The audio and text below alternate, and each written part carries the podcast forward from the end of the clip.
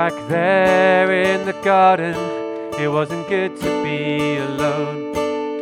He made us for relationship, to know and to be known. So God designed a marriage, reuniting man and wife. For faithfulness and fruitfulness, a home to nurture life. For this reason, a man shall leave father and his mother and be united to his wife, and they shall become one flesh.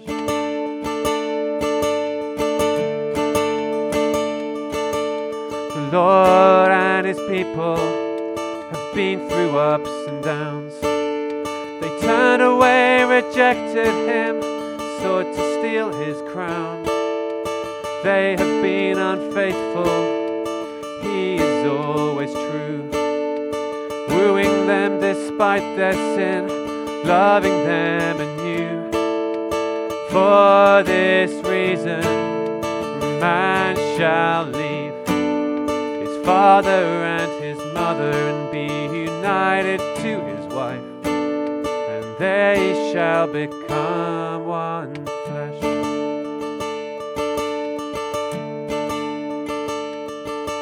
One day there came a bridegroom who never took a bride, who tore the marriage pattern, what it signified. That just as man loves woman, and she delights in him. So Jesus loves his bride, the church, and gave his life for them. For this reason,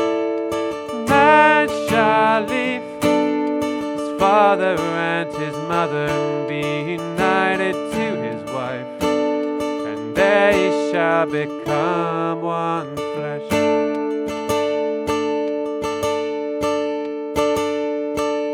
We wait for Jesus' marriage to the city that's above. With longings in our body to remind us of His love. Some will marry sooner, some will marry then. But all who are one with Jesus will know love that has no end.